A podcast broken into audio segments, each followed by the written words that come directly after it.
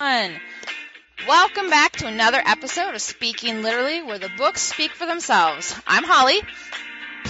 And I'm Liz. I thought maybe you forgot your name there for a second. yeah. it's been a long week.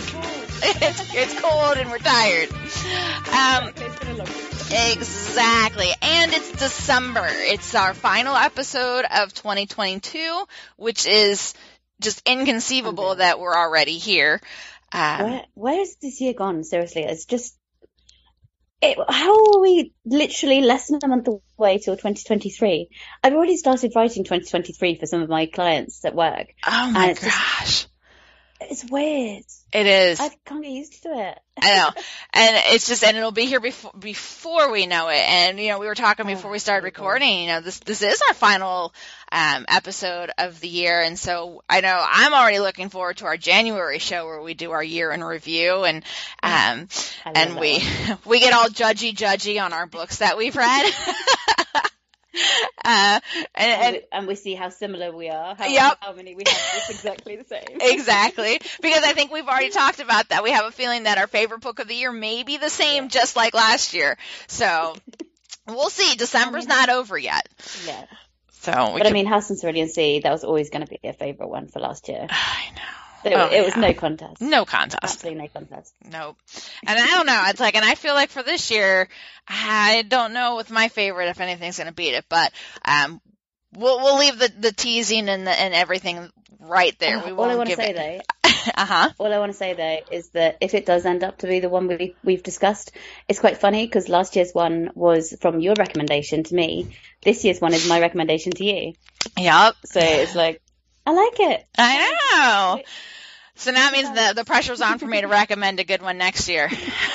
yeah, exactly. gonna find us a good one. Exactly. Um, all right. Well, we're gonna do kind of a special holiday episode today because there's so many holiday books out there um, that we really haven't you know, really dove into. And of mm. course, our main segment of the show is our book club.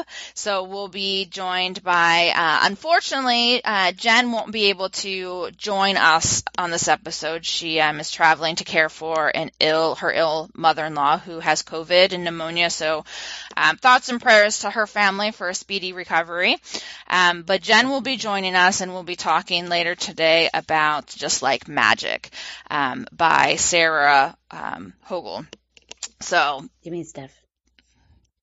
Uh, Steph will be joining us. Did I say Jenn was going to be? Jenn's not joining us because Jenn is taking care of her mother-in-law. Steph will be joining us. it's it's it's early for me over here in Arizona. Um, oh, my brain. Okay. But we are going to talk about some holiday books. But before we talk about any holiday books, we obviously just wrapped up November, um, which is um, NaNoWriMo, um, so National Novel Writing Month. So I know that last month we both talked about trying to, to participate a little bit and get some writing done. Um, obviously, life is crazy. We have, you know, unfortunately, we have real, real jobs, real day jobs. We can't quit and write. Um, so, yeah. Liz, did, were you able to get any writing done? How do you feel about what you got done? I did do some. Uh, I know I did like nothing compared to your number because uh, I keep watching your number go up like every day during that time. Um, I finished on 4,802 words. So, I mean, not even 10% of the thing. uh, but to be fair, house hunting is taking up kind of most of my life right now. So it has been a, a manic month. Um, but yeah, I, I really enjoyed it. It was nice to kind of get back into writing again. Um, I'm not sure about my story right now. I'm kind of I've got to the point of doubting myself, like I'm sure all writers do. I've got to the point where I'm thinking, is this where I want to go? Is this what I want to write? So I'll I'll mull it over. Um, and I mean, I might write a bit more of it and kind of see how it goes, see how I feel. But yeah, so 4,802 is my, my final count. Um, come on, Holly, show me up. well, but here's the thing. Like, you know, we are busy and, you know, you got over 4,000 words written. So, I mean, that's a great, a great start. Um, like what I wrote this month is, it, it's, I didn't complete it. I didn't write every day. Um, Yeah. you know, and it's probably the most I've I've written in probably 25 years. So, um, uh, but I did write. I, I probably I, it's just over thirteen thousand that I that I ended the month with. Wow. Um, That's pretty good. thanks. Like I'm, um, I'm really, I, I really do like it. I know that just like any first draft, it's, you know, if I ever actually end up finishing it, it's going to have to be revised, like, you know, and torn apart and slaughtered and, you know, reassembled. Yeah. Um, like any, any book process goes through, but, um, but I, I like my story and there, there were, there were some points during the month and during writing where I, I probably could have had time to fit in some writing, but I was at a point like you where it's like I just Yeah. I wasn't sure where I was going. Like I wasn't sure what needed to come next. Um, and you know, like over the year and a half we've been doing the show now, we've talked to several authors and they all have a different writing process and some will outline out their entire story. Some will just have like sticky notes on a wall that say here are some of my big events that i know i need to happen. Some people just just write and see where it goes. Um so it's it, it's it's interesting because I'm coming like as I write, I'm coming up with some of those big points. Like I I, I kind of know like how I want my story to end, but I'm not quite sure yet how I'm going to get there. So as I'm writing, Okay. like so I, I so it's funny because I have this little notebook. So every time I like talk about something new, I have to write it down, or I'm going to forget that I want this character to do this like in two weeks or whatever. Yeah. and um, you know, and then I, I even started writing, and I didn't even have all my characters. I didn't have names for things, and I'm just like naming people, naming places a- as as I go. So it could be like complete Yeah. trash, um, but I'm having fun writing it. So And does it feel good to, to get it all down finally? yeah, and you know, and this this has kind of been like I've been wanting to get back to writing for a while. Yeah. Um, and it was probably almost a year ago. Well, no, not maybe. I think maybe over the summer. Um, but I did post, like, I have a lot of story ideas. So I did that post where I had people vote. Here's like the first sentence of five of my story ideas. Which Yeah. one should I work on? Which one should I start with? And, you know, people on Instagram and Facebook, you know, all voted and it gave me lots of, got lots of feedback. And the winning sentence from that is what I'm writing right now. So Nice. yeah, so it's kind of cool. Exciting. Yeah. So I mean, I'm pretty good. And look, we wrote we wrote in National Novel in NaNoWriMo, so exactly. important thing. We both participated, and you know, like, and as you said, you know, you're gonna kind of try to continue and see where yours takes you, and I want to continue mine. So just because it's not November anymore doesn't mean we can't keep writing. exactly. So, all right. So that's um, where we are as as writers. I do think we're much more successful readers right now than we are writers. Yeah, I'd say so. So let's jump into holiday books. It's, you know, the show's coming out on December, Monday, December 5th, very beginning of, you know, December and the holiday season. Uh, I know that books have been coming out and people have already started like diving into these, these holiday rom-com type books.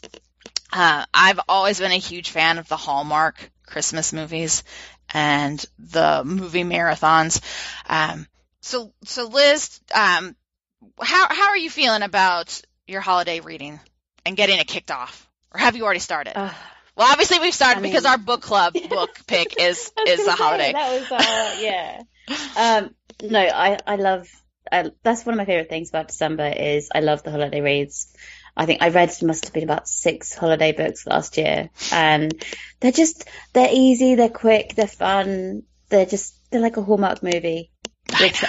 I have like fallen in love with, and I have I need to watch some more this year. but yeah, I I know I absolutely love them, and I'm really looking forward to it. I haven't got any this year, um, and because obviously we we are kind of in the process of moving, loads of my books are bo- boxed up, so it gives me an excuse to go into town tomorrow and and look for some Christmas reads. but I do have a few that kind of I've looked around on like Amazon and Goodreads. Um, to kind of give me some ideas about which ones that I'm particularly um, interested in. So yeah. So what do you? Um, so what's on your? What's made your list for this year? What are some ones that you're considering reading? Uh, there's one called A Merry Little Meet, Meet Cute. Oh, I saw that one too. That one sounds really cute. hmm Um, and I believe it actually yeah. has a map. I, I saw someone, yeah, I saw someone post uh, on Instagram, and it had like a little, uh, like just not not like a huge elaborate map like Yeah. you'll see in a fantasy book, but still like a little map, and everything is like named after like you know Christmas and wintry things. So like it's like Okay, Santa Chapel and things. So. hmm I have to get that then. I have to get that. um, there's another one called I think we wrote we read this all last year. Maggie Knox wasn't that holiday? Christmas yeah, she has that new book, All I Want for Christmas. Yes. Yep, that's on my list too. Yep. Um, that looks really good. Um, and I did. Oh, I don't know where the other one's gone. Um, there was another one, uh, but I do like the sound of that one that you were talking to me about the Christmas suit. That one sounds quite good, Oh. so I might have to hunt that down. Yeah. Um, and isn't um the the merry little um what is it? The merry little uh, meet cute meet Meet cute. meet cute. Isn't that the one? Uh, I don't know. It's funny because I keep I read that title all the time, and I'm like, this title does not make sense to me. Um, I really Yeah, no, it does because Meet Cute is. it's- You've seen the holiday, haven't you? Yes. Meet. They talk about a meet cute there, don't they? Which is where two characters come together who both kind of are looking for different things, but they join together. So- It just doesn't make yeah. sense to me. Oh, there was another one actually. Uh, there was one that because I actually got it free on Prime last this month, um, called The Cottage in the Highlands. Because I love Christmas um romances set in like Scotland because just it makes it more magical. I think it's the snow and the castles and and all the like the Highlands. So yeah, that's another one that's on my list for this year. Isn't uh, uh, the the merry Meet Cute? Isn't that the one that has um? I think I really kind of like giggled at the at the characters and can't wait to see how it all plays out. But is this the one that has like the um adult film? Is that um the main character? Yeah, yeah. She's an yeah, adult film size, actress. film star. Yeah. It just sounds like it's going to be hilarious. I think it's also a bit steamy as well. So I mean, Christmas steam romance. Heck yeah. Sign me up. and, you know, and it's and, it, and it's funny because it's like, um, this is probably the only time of the year, and then this type of like context where I think of like adult film stars, and the first thing I think of is the movie Love Actually. oh yeah. I love that film. because what a great Christmas movie that movie is, and you know, there's a, the the adult film stars in that one. Um, but yeah, so so anything else on that has made your list for this year? Um, I mean, there probably there will be other ones. I haven't found any more yet, but as I say, I'll go be going into town tomorrow, and I'll be looking at the Christmas shelves, seeing what I can uh, what I can get. Um, how about you? What else have you got in there? So oh, I- oh, do you know there, there was another one? Um, I think it's something like a very merry bromance. Oh yes. So I looked at that one too, and and so here's the thing about that one. That is book five of a series.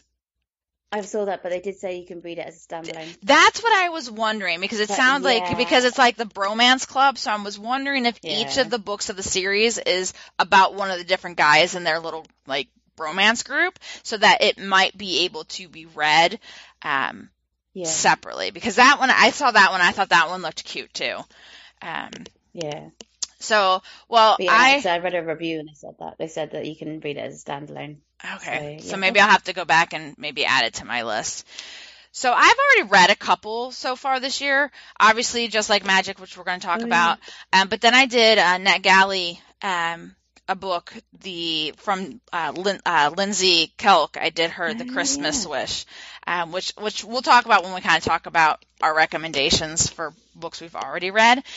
But so far coming up, um, I also have the All I Want for Christmas by Maggie Knox. Um, because you it know, has to be done. Yeah. Holiday Swap last year was so good. it was it was really really I cute. think- I bought didn't I bu- buy you that one for Christmas? No, I was like, you have to. You know, but you made me read it. Like that was maybe that was the one. I was thinking yeah. it was the Santa suit that you recommended, but I think it was the Christmas or the holiday swap. Yeah. Um, yeah. So, but I I read it and it was was it was one. super cute because you know, and I love the whole so the baking piece of it.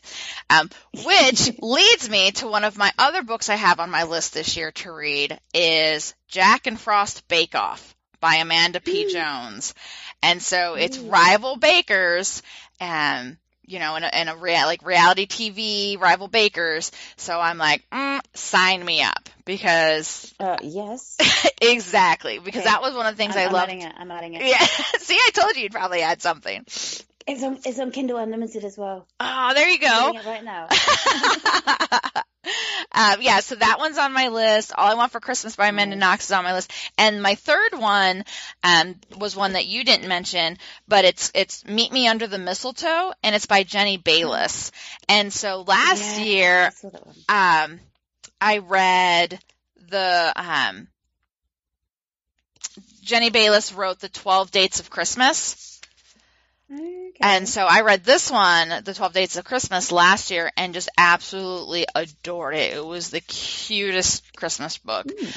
Um, and so I saw that she had a new one coming out, so definitely made it on my list. So those are kind of my big um, three, but I think I'm going to have to go back and add the bromance, um, a merry bromance to my list now that I know that I can read it as a standalone. Nice. Well, Uh, I mean, there is. Um, I think Christie Barlow might be having another one out in December. So if that one comes out soon, I might have to get that one as well. Mm, yeah, I can see that. I'm pretty sure that comes out. But yeah, no, that yeah, I saw the um, Jenny Bayliss one on the, one of the lists, and that that does look pretty good. hmm It looks cute. So, um, but we've kind of talked about, I think you brought it up in a Holidaze by Christina Lauren. Did you mention that one yet? We read it last year, I believe. Not- we spoke about it, yeah, just for the podcast. Oh, okay. Uh, we I talked, yeah. one. So the, the in the holidays. So th- this was one we both read last year. Like I said, by uh, Christina Lauren, who we know isn't one person. It's hmm it's two people who co-wrote it. But um, what I liked about this one, which I thought was cute and original, was that it was like the Groundhog Day Yeah. kind of thing. Um, is that was that kind of like the pull for you to get into this one? What what was it about in a Holidaze that made you? Yeah, I think because it was it was different. It was unique from the ones that we read. It wasn't just your kind of standard traditional Christmas romance. Um, but I really liked yeah that whole Groundhog Day because also they did it without it being boring. Because Mm. sometimes with these Groundhog Day books, it can just get so repetitive and tedious. But it didn't feel like that with that one. Yeah. And um, the Christmas Wish by Lindsay Kelk, which just was just released within the last couple of weeks. Um, Mm. so I got it through NetGalley, and I really wanted to read it because it was a Christmas book, and so I requested it. And it wasn't until I really kind of got into it that I really realized that it was a ground. It was. It's also a Groundhog Day book, and like you said, sometimes Groundhog Day books are like. Boring and it's just like it becomes too repetitive.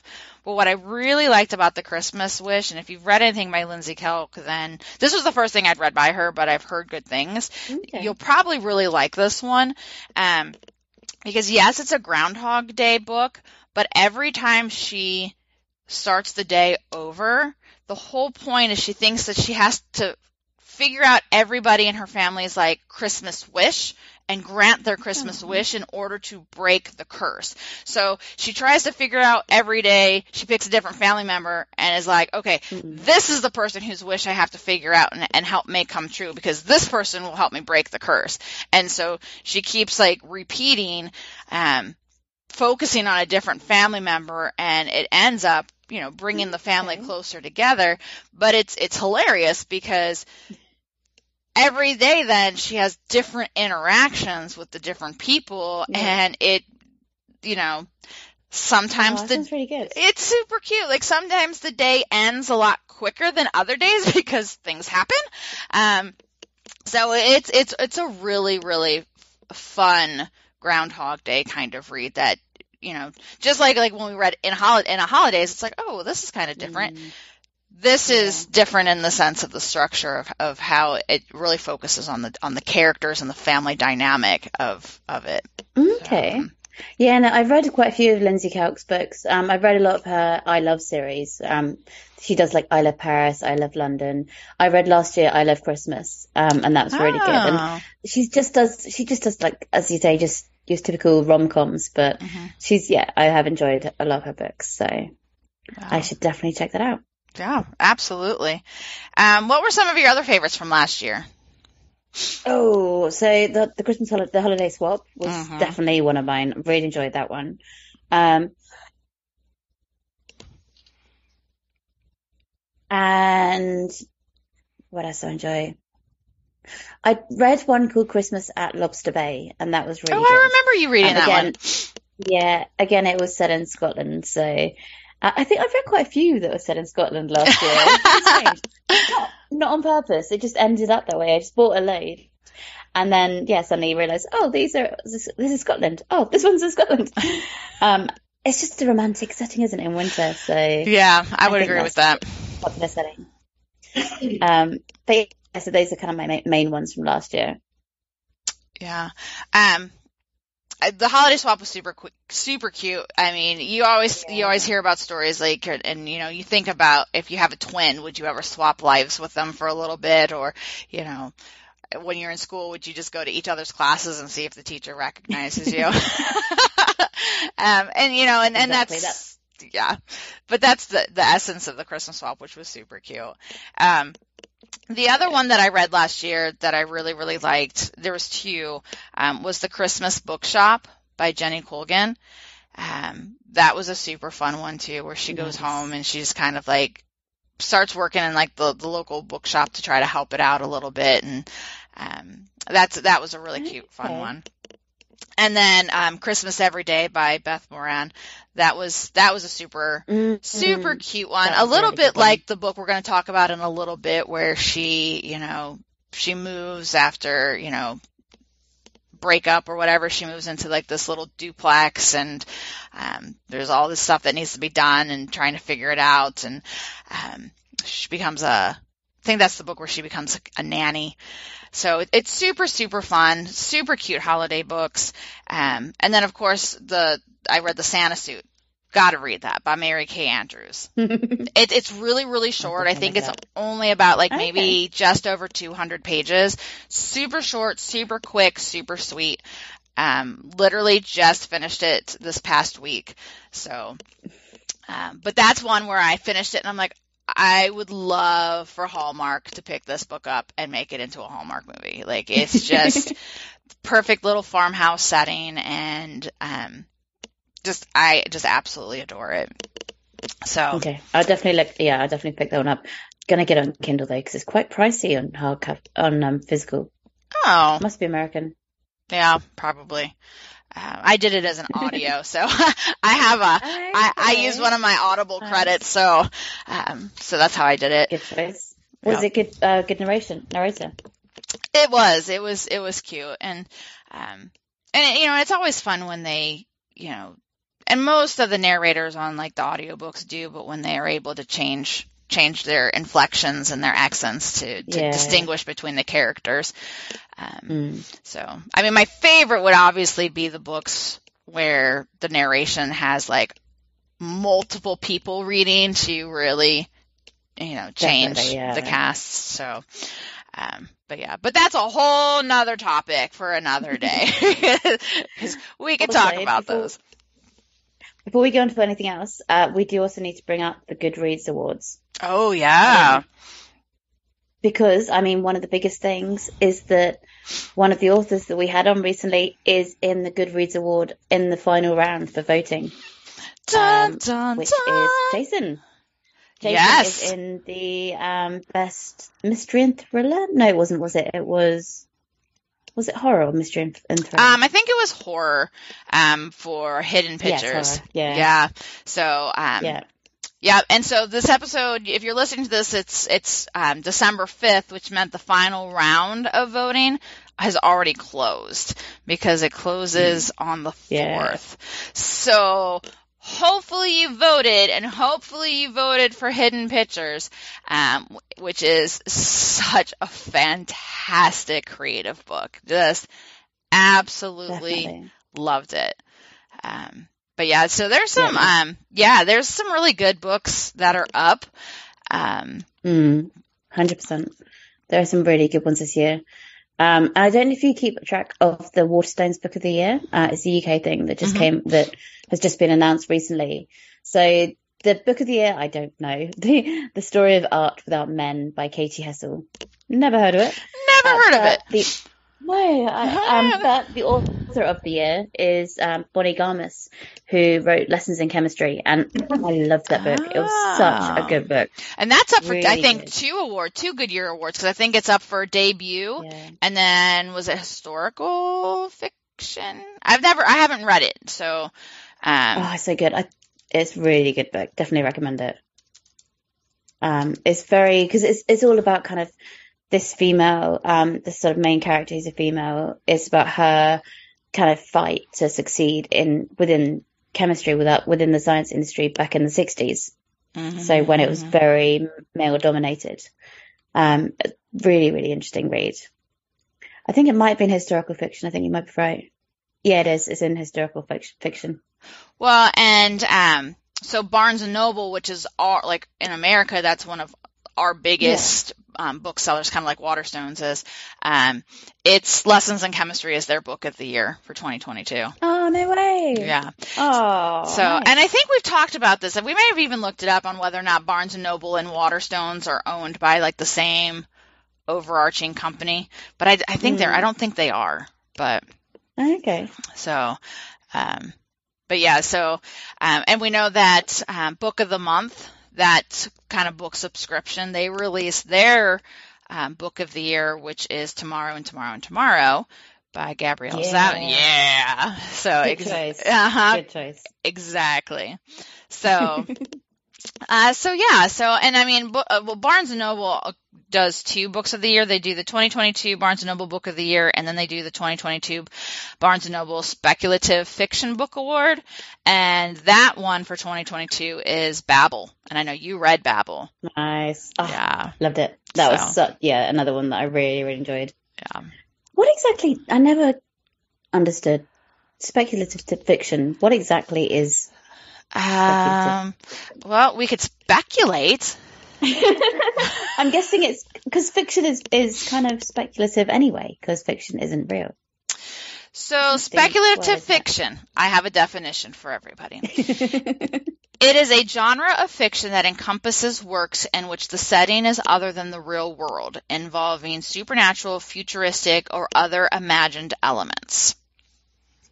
So basically, fantasy kind of thing, just basically set in a. Yeah, or like realistic fantasy. Um, so where it could be set in the real world but have those supernatural elements. So, for example, last Okay, yeah, um, okay, yeah, yeah, yeah. last year's Barnes and Noble Book Awards were um, the book of the year was Lyrics by Paul McCartney. That was the book of the year. Do you know Waterstones it was? It was as well. Which do you remember we had this conversation? And they were like, Yeah. it's not a real book. It wasn't a proper book. Right, exactly. But the 2021 speculative fiction book of the year last year was Under the Whispering Door. That was a. That was a great book. Which now knowing what speculative fiction is makes sense because that book was Yeah. set in real world. In like it was world, yeah. but it was very much having those sense. fantastical elements to it with the house and the ghosts and things. So, yeah. So, So here's a question. Yeah. Here's a question. Looking ahead to next year, obviously this year we've been doing 12 for 2022. I have seen that some people are already starting to ask for recommend- recommendations for next year. So are you going to be doing that? Will you be doing another challenge? I will. I I will be doing another 12 of 12. Um, are you? I'm. Oh yeah, no, definitely. I'm. I'm. I'm gonna still read the five. I think I've got about five or six I haven't read from this year, so I'm gonna add those as well. I'm Mm. gonna read those next year. Um, yeah, it means I get to think about my recommendation for you. I know. I think I know. I think I know. I think I know. well, your recommendation for for this year's 12 of 12 for me was Hamnet. And I'm yeah. currently reading it right now. So, um, so we'll see. I know that I, uh, I, I don't really plan a lot of my books in advance as far as what I read because uh, I'm more of a mood reader. But I am going to read this month. My one of my goals is to read um, a man, yeah, a man called Ove because it's uh, it's being released as a movie in January. Um, but mm-hmm. they um, it's going to be called a man called Otto, not a man called Ove. So I think they've kind of have adapted it to be I don't know, but I don't know why they changed the name. So, but it's based on this book. So, I've had enough. You mentioned you're mentioning about um, how you're currently reading my, my recommendation. Uh, your recommendation for me for this year was Anxious People, which I um, read this year. So I read literally like last month. And you liked it, right? Mm, no, it was really good. Yeah. Really, really good. And it was one of the, it was one of those books that's unique because it's written in second person. It's like really written like they're they're talking to you. It's so relatable. So you think about when you're reading it, it really does feel like they're talking directly to you. Mm-hmm. Second, the second person can be so difficult to write about, but the fact that you could really kind of relate to them, and it really kind of, it was emotional and the whole scene setting. No, it was it's very different from mm-hmm. what what we've kind of read recently, just yeah. because it is so much more realistic and relatable and just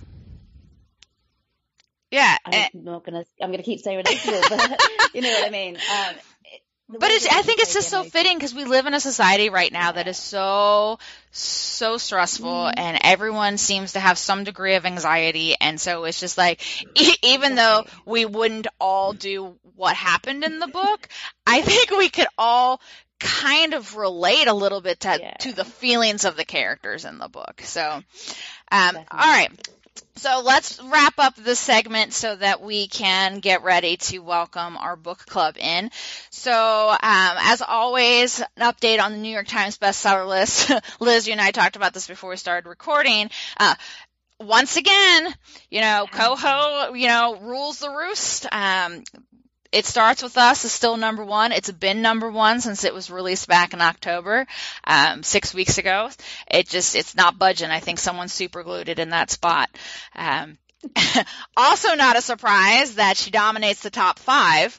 Um, so she's number one and then she is number three and number four with It Ends With Us and Verity in that order.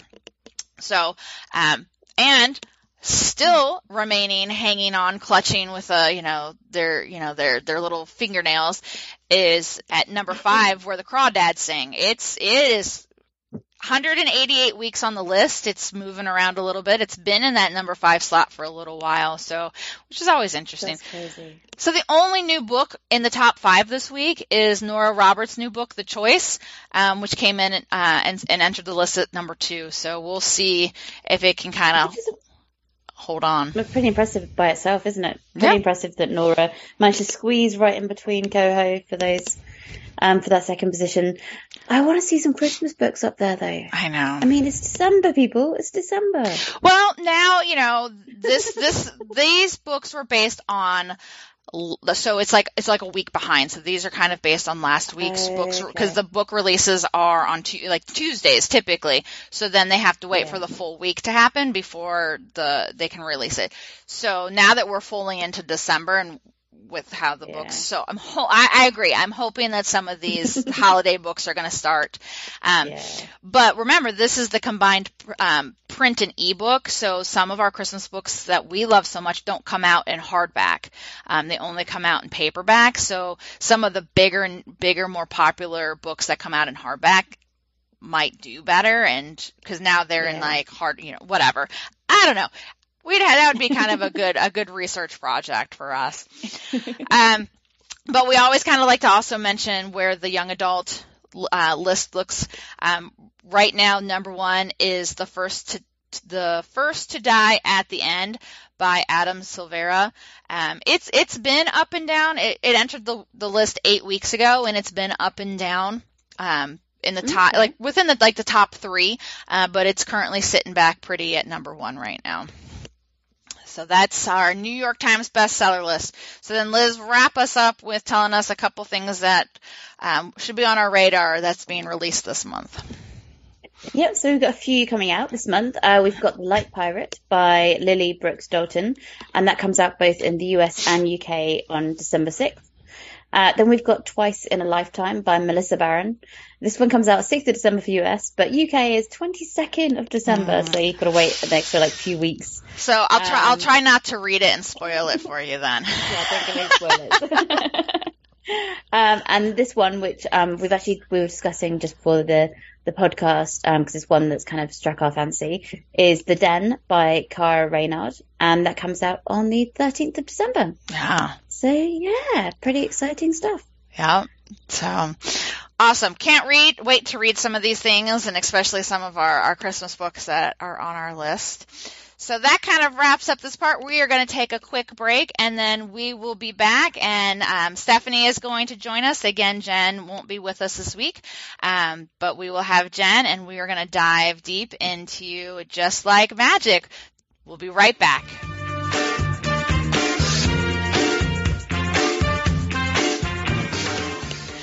And welcome back. So apparently I'm still really confused on Jen versus Jen versus Jen versus Steph versus Liz versus me. So Jenn is not joining us today. Stephanie, hi Stephanie. Hello. Hello. Is joining us for our book club discussion of Just Like Magic by Sarah Hogle. Um, so, all right, well, let's just jump into it. What do you think? What are your thoughts? Where do you want to start? It was so cute. Liz, really Liz I think you think you everything is cute. I... Everything's cute, but it was cute. I mean, you can't say it wasn't cute. It, it was. I it think was... Hal was cute, or Hall, or oh yeah. Oh, Hall was so sweet. Hall was adorable. I didn't think necessarily that Betty was cute.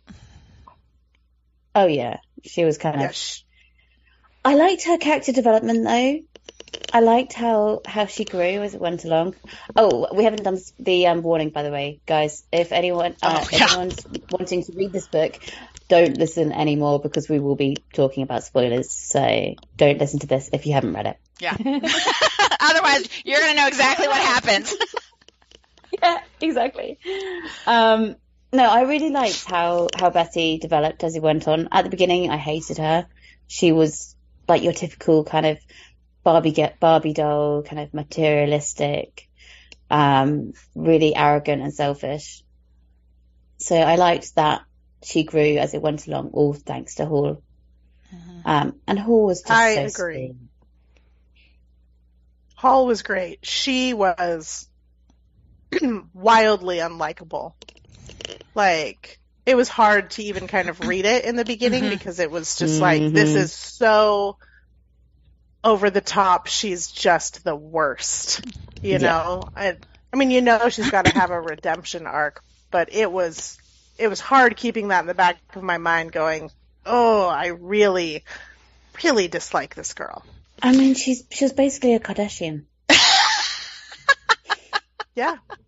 It's a good. She even name dropped some Kardashians in there at one point. Yeah, I think so. Yeah, there was there was there was a lot of like little pop culture um little like subtleties in there, which is always kind of fun. But yeah, like I I there couldn't a lot of it. Yeah, I couldn't stand her, and and you know, to the author's credit, I'm sh- like that's I'm sure what the author was going for is you wanted to have this ridiculously unlikable, like the most self-centered, most selfish, most arrogant, like ridiculous mm-hmm. person in the world to then go through and have this, you know, like redemption, this like character development. Like she, she really truly becomes a completely different person. Um, and one of my, one of the things I, I enjoyed was when they finally, you know, when the whole family ended up finally getting together at the house for that week leading up to, to Christmas, is all of the the family like the, the the history, the family history, because you really got to see why they like that family is the way they are and, and really kind of why she became who she was. But at the same time, by the end, you realize all of that was probably completely unnecessary if they really just talked to each other as a family. Yeah. It was nice how, as, yeah, as you say, kind of the more that she came out of her shell, the more that she had the transformation, others around her also did. Kind of like, especially with Kaya, we saw uh-huh. we saw Kaya come out of her shell a bit more, which is nice. Because I mean, at the beginning, even her her sisters and brothers, they weren't particularly likable. I uh-huh. mean, Felix was a complete douche. Um, yep. Kaya, Kaya was like a sport brat, and her grandma was just like, oh, cringy. Um, but they also, all of them, kind of developed as they went as we went along, and I really liked that whole kind of the family dynamic evolving and transforming because of this kind of central person is, I guess, realizing just how selfish she's been and how she needs to change. Mm-hmm. One of my, do you know, I've got to say, one of my favorite pop culture quotes um, that I, I made a note of is um, as well as Hall said, the most dire of consequences would await me for even attempting the number one most forbidden thing, which is to bring back the McRib when it isn't in season, such as the corporate might of the Golden Arches. That, that yes, that is that was so funny. So funny. It's so funny. Um, but yeah, and um, you know, and it, and it's it's um, you know, with like yeah, like you said, like all the characters kind of evolved a little bit. You know, Felix was like such a, you know, like player and all his wives and all his baby mamas and yeah. um and everything. But you know, one of my favorite characters was Mary Lou, his his current oh wife. Oh I thought she was oh, absolutely yeah. hysterical, and the whole scene with um, with the duel and Jake, and it's like it was so funny. That was one that of my amazing. favorite parts of the book for sure. I love that. That was so great. Yeah. Oh. so good thing she has the ability. Was, I really enjoyed that with her because it was like just playing that slow game. Mm-hmm. Mm. And she was just so like, you know, not really like getting like emotional about it. She was so calm and she was just like, you're going to duel. Yeah. And they're like, what? No, you're going to duel. Go duel. And, and if you lose, I'm leaving you. It's just so nonchalant about the whole thing. And then like, it, it was just so funny. And so good thing that, um, you know, Betty had her wishes because that was kind of a little crazy. Yeah. When he chopped off the arm, I was like, what? yes, yeah. We suddenly like changed genres there. yeah, that was a surprise for sure. Yeah. And then when she's like trying to like push the arm back up onto like the the, the shoulder, like that's not how reattachment works. Sorry. Oh, dear. But so fun. Um, but Hall Hall was Hall was great. He was super cute. Uh, you know, it it was you know, and I like talking about pop culture. I think it was so funny the um, the fact that it was Mariah Carey's "All I Want for Christmas" song because we you know everyone knows that's a hu- that's a huge yeah. song. Um, but but it was but it was just so funny because it's like it had to be played backwards and it had to be at this time of day and it had to be this in this circumstance and this to get this holiday spirit to appear. But Holly was just, he was just it, it's it's almost like um seeing Christmas again through like the eyes of a child, but but someone who could actually articulate how they feel about this about the season and the magic of it and the like just how how wonderful and how precious all of those opportunities are during the holidays with family, with like you know the environments. And I was going to say how mm-hmm. magical it is with snow, but not everybody gets snow for the holidays, which you know, I for one don't get snow for the holidays, and it it, it sucks, but you know, whatever. No, I like. I thought kind of... that he really. Go ahead. Oh, don't worry, you go. There's a there's a delay this end. Don't worry, you go. Um, I really thought that he had a lot of energy, like he reminded me of Buddy the Elf like when he's first in New York City. Yeah. Oh and he was like, everything is just like sensory overload. And he's like, Do you want to do this? Do you want to do this? Have you seen a dog? Have you like, you know, he's just so excited to be. And it was like a 12 all the time. And Mm. that's Mm. that super hyped up energy is exactly what it reminded me of. And how excited he was at Cracker Barrel. Is that a chain over there by any chance? Uh, yeah. So Cracker Barrel, it's kind of a, um, it's it's like a like a home cooking kind of like restaurant. Like, um, it's it, it it it's literally exactly how they describe it in the book. It's like you know almost like this wooden restaurant where it has this big. They have they all have porches and they all have rocking chairs. So while you're waiting for a table, you can sit on on the porch on the rocking Aw. chair. It has like an old country store um, that you can walk around while you're waiting for a table. Wow. But then it's like all of those classic home cooking comfort foods um, that they that they serve, and so it's just it was. It's probably more more kind of hilarious for for Steph and I because Yeah. we've been to Cracker Barrels and we've eaten there. um, I can understand like if you're not familiar with Cracker Barrel, you know if they don't have them over in England, then yeah, it would be like just another restaurant. But think of one of those like just kind of old fashioned country store kind of Mm. restaurants, um, and that's yeah, it was just so funny how he just reacted like it was like the best place ever. I But really I liked- understand that. We don't have Cracker Barrel here. So Really? when I go to Arizona, like I'm familiar with Cracker Barrel from when I used to live on the East Coast, Mm. but we don't have them here. So it is exciting when I, we go to Tucson and it's like, oh, there's a Cracker Barrel. It's not Interesting. anything super fancy. No. It's just like their food is good and it's this experience. Yeah. So I I totally Okay. understood his feelings. It was so funny. No, I really liked had, as you say, the almost like the innocence that he had, but as time went on, how he became more human and he had more human traits and characteristics, um, and how that really kind of changed who he was as a person. I really liked that. Kind of like the longer he was in the human world, the more he was almost absorbing not just the holiday spirit, but also all these human personalities and human traits. Yeah, and he even um you know, even listening to him when he was when he was talking to Betty about when he was struggling with his feelings because they were, you know, new to him and not really knowing how how to process through them. And it and it's funny because um I loved I loved um Hall as the, like the story per, you know started and as it progressed and I hated Betty as the story started and progressed and by the end of the story like you know I, I I liked Betty much more like when she actually started like you know being who she really truly was. But then I like I lost some of the magic for Hall because the more human he became the more kind of mellowed out he became. And one of the things that I loved so much about him was his like like Steph said, like his his going at twelve in the holiday spirit, um, and I get why he came down.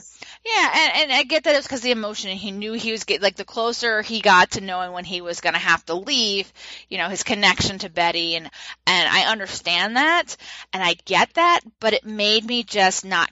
I just wasn't as connected with him, and as he became more human, as I was connected to him when he was the spirit. Yeah, and I agree with that, completely too. agree. Mhm. Um, What else? What See- did you guys think was the most like over the top thing that Betty did? Like for me, it was the hot air balloon. I did I did enjoy the fact that she had to keep redoing her entrance. Like none of her en- like she had to keep up, you know, one upping herself to redo that entrance. Yeah. Um I definitely that. I also think the whole yacht thing that ended up in the in the yacht in the mountains. Um I think that Uh, was Mark a Clooney's, yeah. yeah, and uh, and Mark Clooney's wedding uh, engagement ring. yeah. That was pretty extreme. Yes. I- you know, and just and her desire, like to to get revenge and her long list of people she wanted revenge on and you know putting animals in people's apartments and you know um it was just you know it's almost like everything she did was too extravagant but definitely her one upping her entrance Yeah. over and over and over and over again and then um you know wanting all of these things like the yacht but on the same token i thought it was really funny how how um hall kind of modified and adapted some of those things that she wanted. Like she wanted that that beach mansion and all that stuff, and instead she got like this this gingerbread townhouse thing. Which So sounds adorable. it does. hmm Yeah, it did. Yeah, no, that was nice. And um, I think just from pretty much from the start, you got a good idea of what she was like. As soon as he came and kind of said, "You have wishes," and the things that she wished for straight away was just material things. It was Mhm. just kind of, it wasn't anything particularly meaningful. It was just stuff.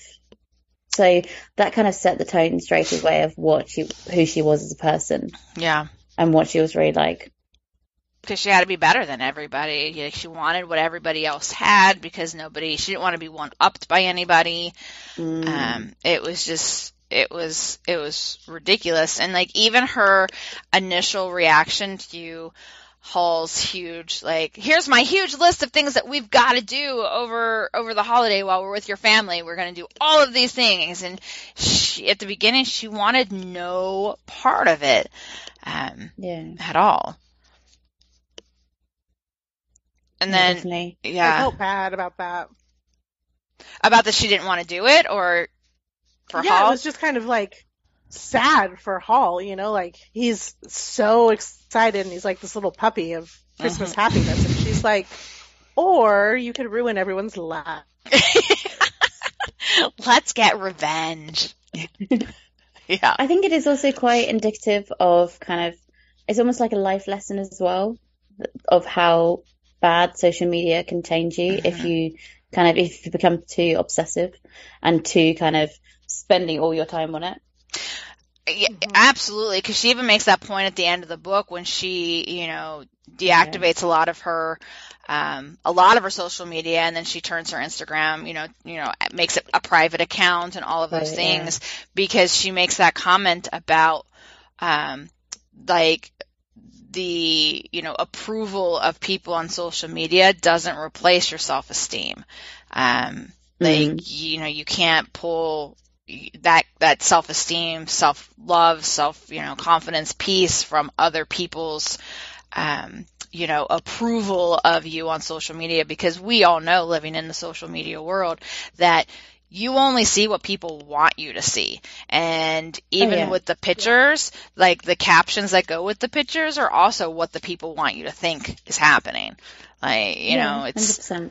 so, but it is good that she, that was a huge milestone, I think, in her character development Yeah. to make that realization that she, she needed to focus more on her and this, the selflessness and like starting up all those auctions and everything to get rid of some of the materialistic things.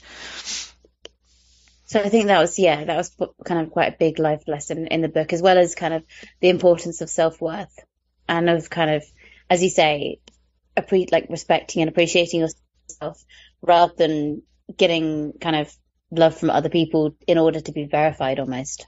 hmm Um, the two characters that I think kind of got hidden.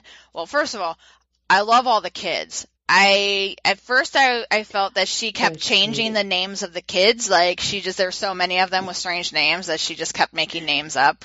Um, so I thought the kids were hilarious. Um, but you know you have the four kids, Betty and her and her three siblings.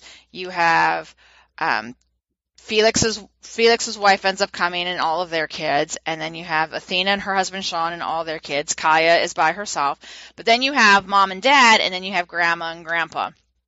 I really feel, and I would like to hear your thoughts.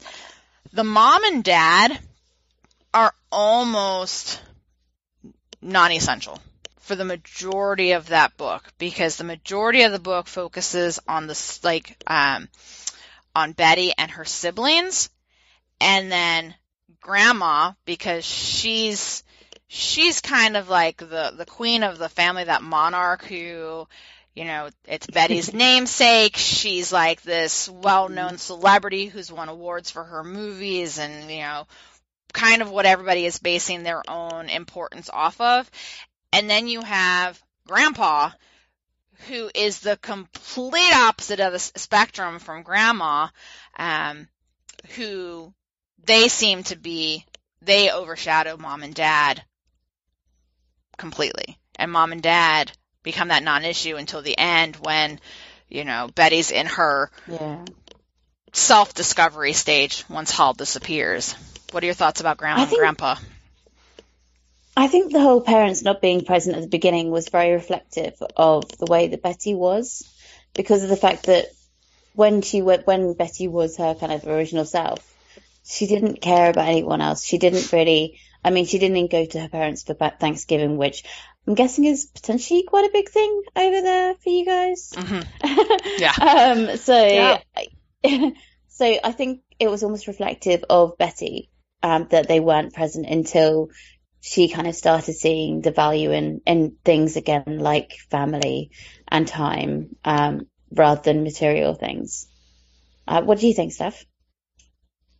Well, I think too that, you know, from the very beginning when she's t- talking about like needing to have gifts that, you know, overshadow everyone else's gifts and always mm-hmm. one upping her siblings, like, I think that her focus was more on her siblings than her parents, kind of like what you're saying, Liz, because I don't, they're not really impressed by it. You know, mm-hmm. like her Yeah. dad just seems annoyed the whole time by all of them and the different like material ways that they act out and the way that they treat each other and mom seems like she is genuinely like sweet and kind of trying to maintain this more normal family persona while everyone else is going crazy Mm. and and so I I do think that they kind of were a non entity for a lot of the book because they weren't the ones that needed the attitude change, right? Mhm. Like it was everybody else Yeah. that needed to figure out that all the shiny things in the movies and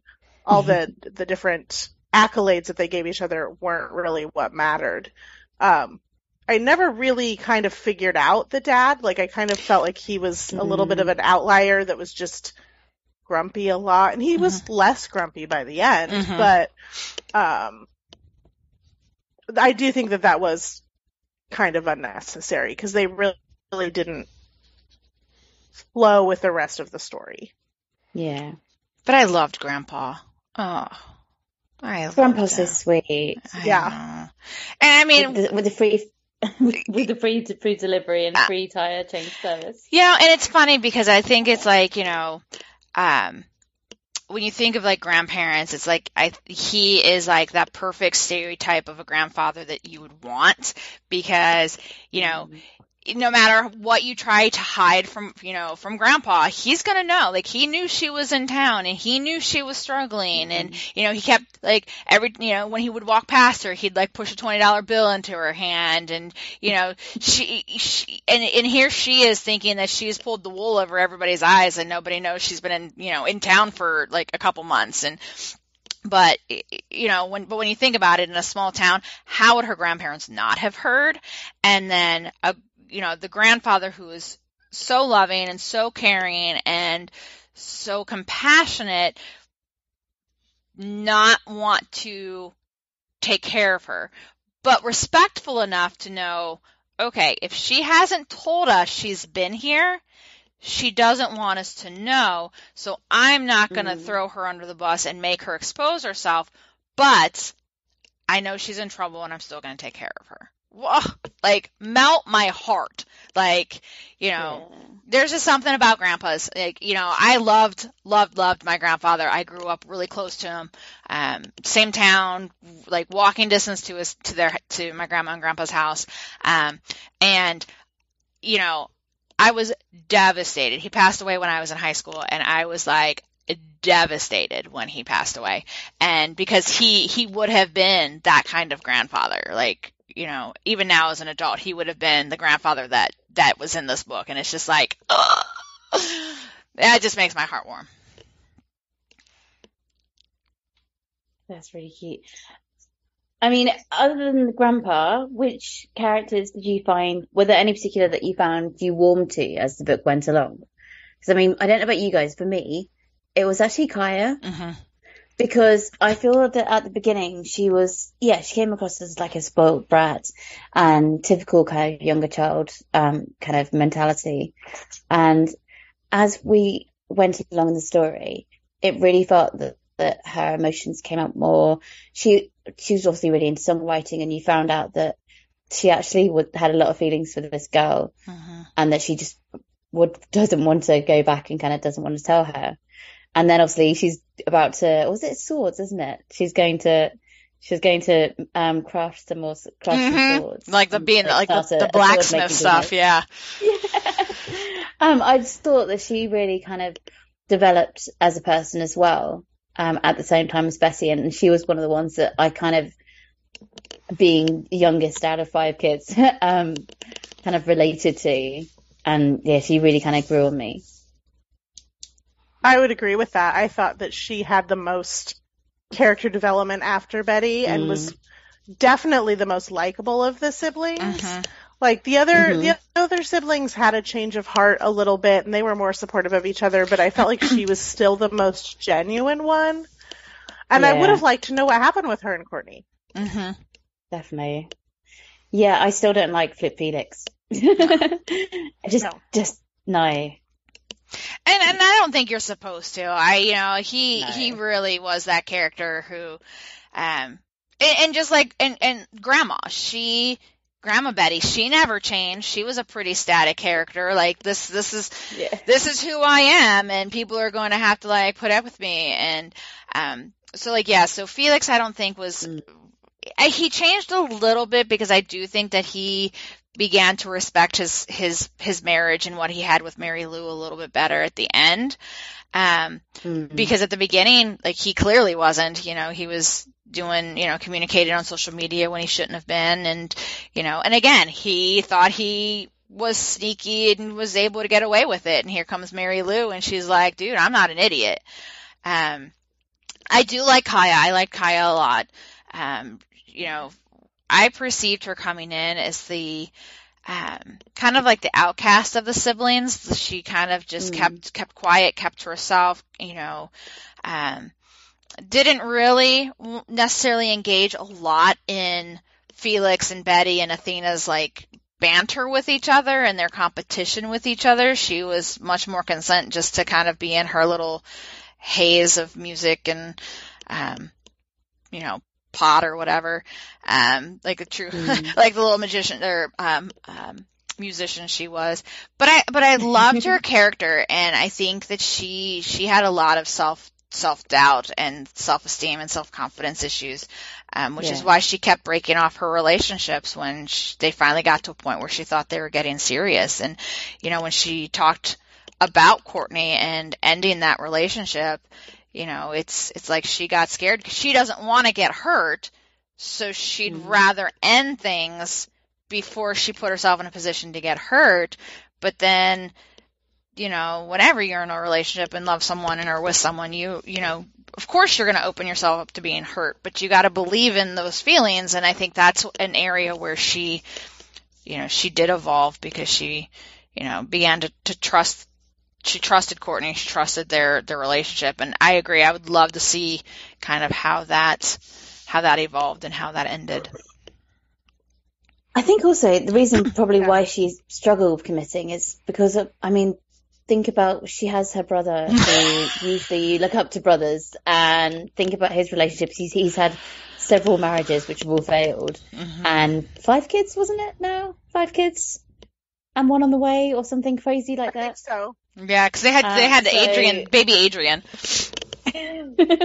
so yes, he's not exactly the best role model Hmm. when it comes to relationships, and perhaps that's kind of stunted her almost like emotional maturity and like the ability to to kind of consider commitment more.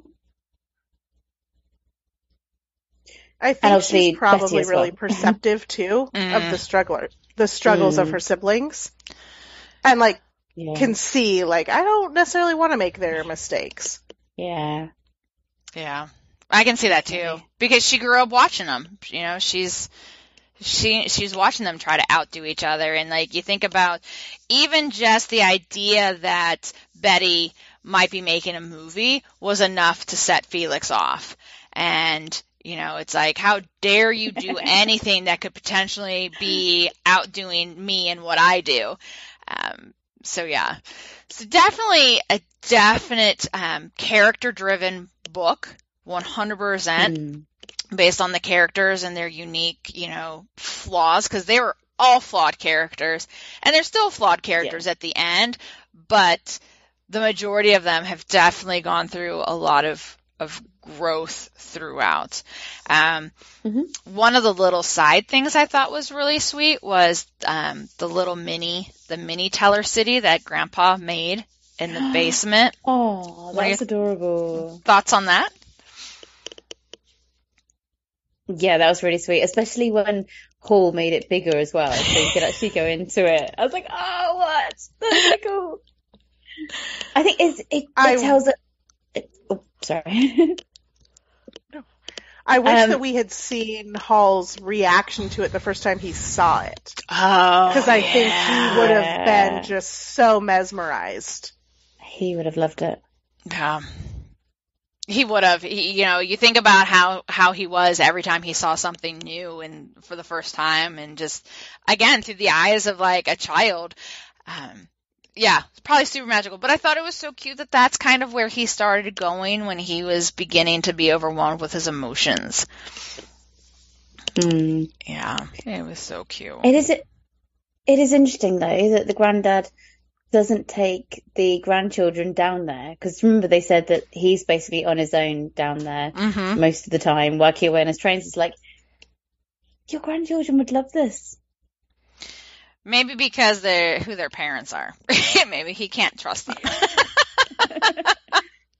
Maybe I suppose it's They did seem a bit out of control. uh, yeah, Yeah, totally so- out of control. Um, I would have loved a train set like that. That sounds amazing. I know. And the whole thing sounds amazing because when they were first describing it, I was thinking of like literally like a mini, like on a table, like the little mini Mm. city. And then when I realized it was more of like child-sized buildings, that took me Yeah. like I was like, oh, like. Like he could char- he could open it up and charge Oh. admission to the community for kids to come to this little play area. I don't know if there was Yeah, many how kids big in is that, that in that town basement? though. yeah, exactly. Oh yeah, good point. Probably big because they described the house as being pretty big and up on that that hill. So I'm I'm sure that the basement was huge.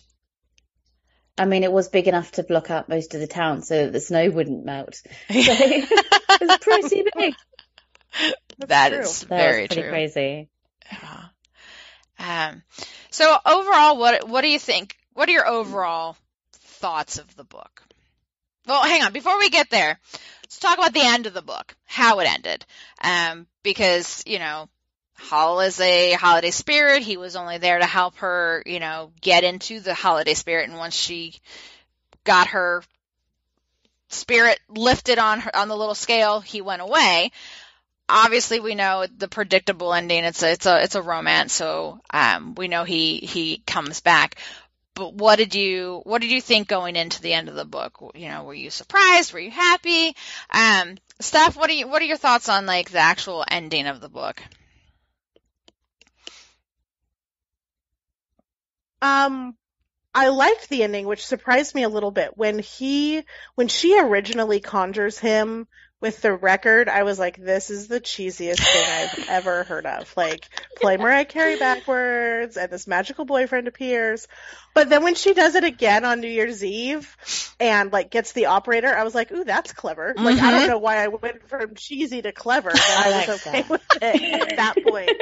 Um, and then when the Halloween Hal mm-hmm. showed up, I was like, no, no, it's, it's ruined. so that I was far more invested in the ending than I really thought that I would be because it's kind of predictable and like you knew that you, you like you said you knew that they were eventually gonna Yeah. get back together. That's why these types of stories are told, right? They're mm-hmm.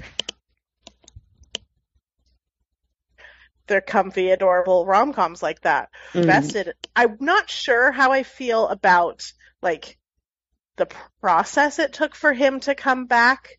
Like Mm. that he was like first in the mirror and then she kind of like well she hurt him and then he was in the mirror and then he was a mist and then finally he was a person like that was kind of odd to me just because it didn't match the way he showed up before and didn't seem like it would be necessary to become a person like you think he would just like suddenly be a real boy but I did overall. I was very happy with with how it ended and and that he came back and um, I love that he's a horrible ice skater. Like I can just picture him like floundering on the ice, and it's just the cutest thing in my brain. hmm I think he's by far just the cutest Christmas character I've seen in a long time. Yeah. Yeah. Liz, what do you think about the ending? No, I I really liked it. As yeah, I completely agree with Steph on everything. So that process was really strange how he came back. It was kind of the way that they described it just sounds, sounded so weird.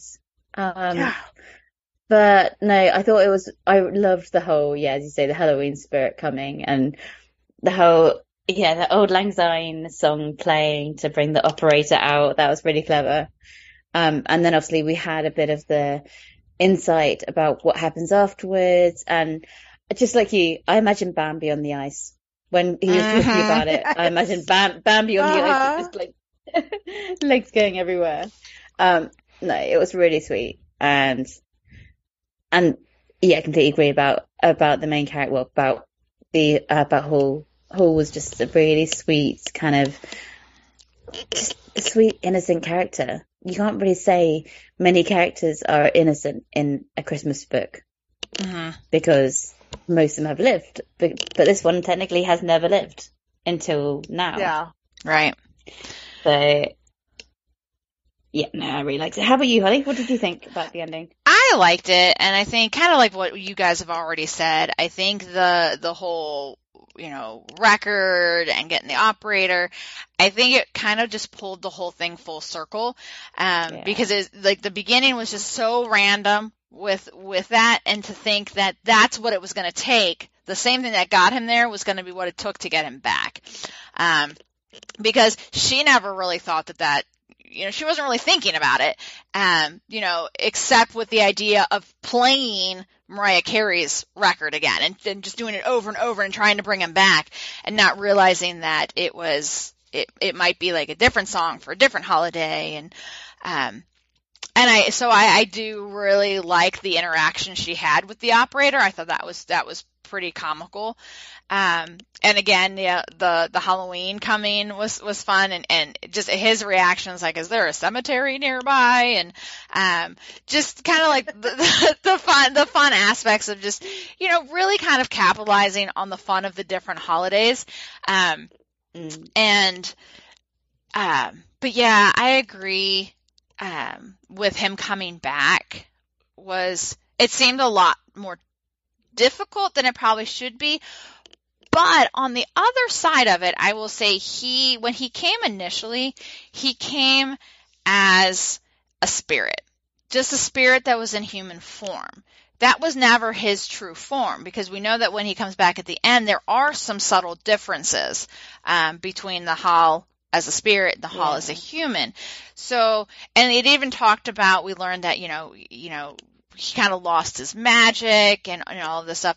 So I feel like the process that he had to go through with like, you know, just he was still a spirit when he was kind of like talking to her and you know when he was kind of like supporting her on the ice and those kind of sweet little things but then like when he became like part of the mirror and then the mist and then taking form i really feel that that almost was im- important to be able to separate his like metamorphosis almost from being a spirit mm. who just took a human form to losing the spirit aspects of him to become mortal and to really become a true human because he no longer has the power to just poof i'm going to be in a human body. It's i got to evolve into a human um, and I, th- I almost think it was that evolution metamorphosis to go from spirit to human because now that he's human um, and he's there with her, he can't ever go back to being the spirit. So that was kind of my thoughts on that. But I loved the ending. I thought it did. It gave such good closure, wrapped it up. Um, you know, it was super fun. So then overall, thoughts on the book, final opinions of the book. Do you recommend the book? What do you think? Liz, we'll go with you first. I thought, I mean, for me, it was the, my first Christmas book of the year, and I thought it was a really nice way of starting it because it kind of had a bit of, obviously, say, pop culture, romance, and you had obviously the annoyance at the beginning of the the Barbie girl and the transformation. So you had a bit of everything really. Um, but I, yeah, I definitely recommend it. Okay. Steph, how about you? Um, I think I would if that was if if what you're looking for is that kind of story. Like this is, I would say it's not traditionally the type of book that I would read. Um, I mean, I enjoy a good like romantic comedy, but it, mm. the beginning was hard for me. Like the intentionally annoying, dislikable character made it hard for me to get into. You know that you're going into it with like it's going to be a happy romantic story and it's going to work out. Like then I think that yeah, I would recommend it to people. I I think overall it was good. The end really made it for me. I did like how it all yeah. wrapped up. Um, I thought a lot about Jenn's review that she had posted on Instagram when I was reading it because she put it down I think twice before she was finally able to finish it because of how much she okay. didn't like Betty. Mm-hmm. And I was like, okay, I get that. Like I could mm. see not being super invested in it, but overall I thought it was really fun. And you know, and it's it's funny that you bring up like like Jenn's review.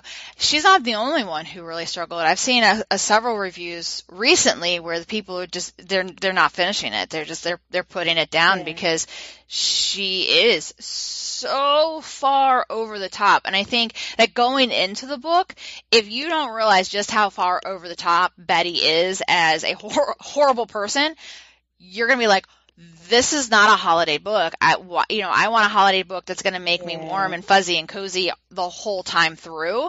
Um, you know, like a Hallmark movie. This is this isn't this isn't that. Mm-hmm. Like it definitely no. It, it, it evolves and Betty evolves, yeah. but still, you don't ever really get the full warm, cozy Hallmark movie really until the very end because even though you get it with with with Hal, you don't get it with Betty. They're like they're like they're yeah. traveling. They're they're starting at either end. It's like the trains.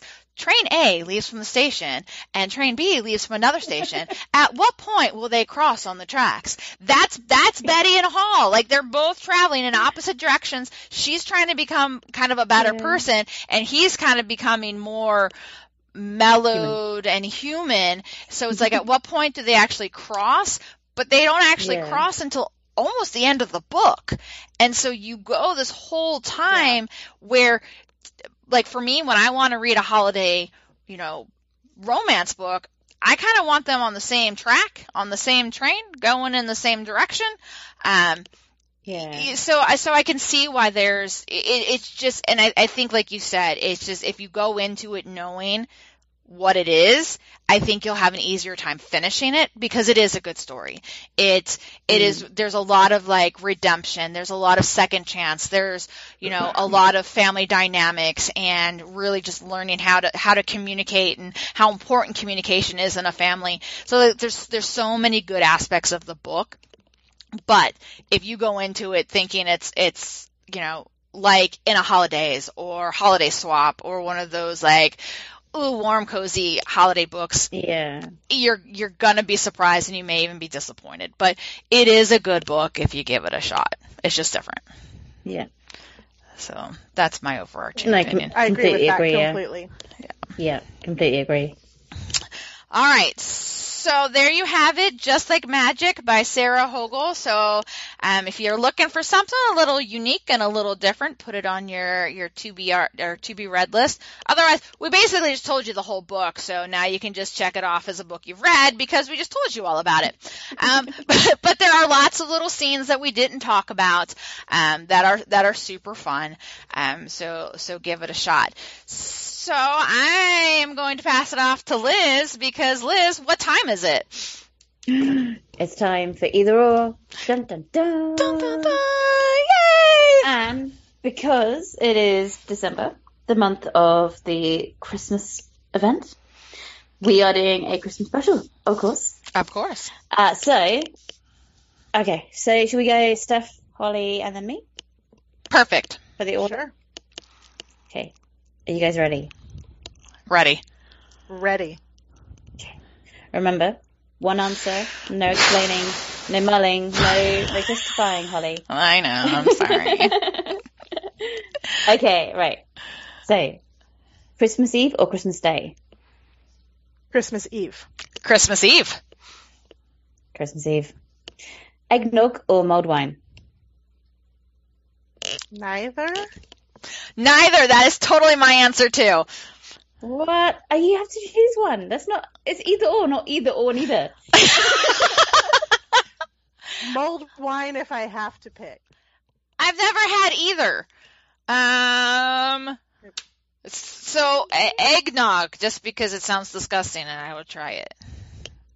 Mulled wine. um, sugar cookies or gingerbread?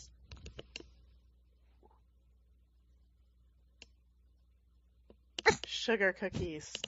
I loved an watching watching your facial expressions on that one was great.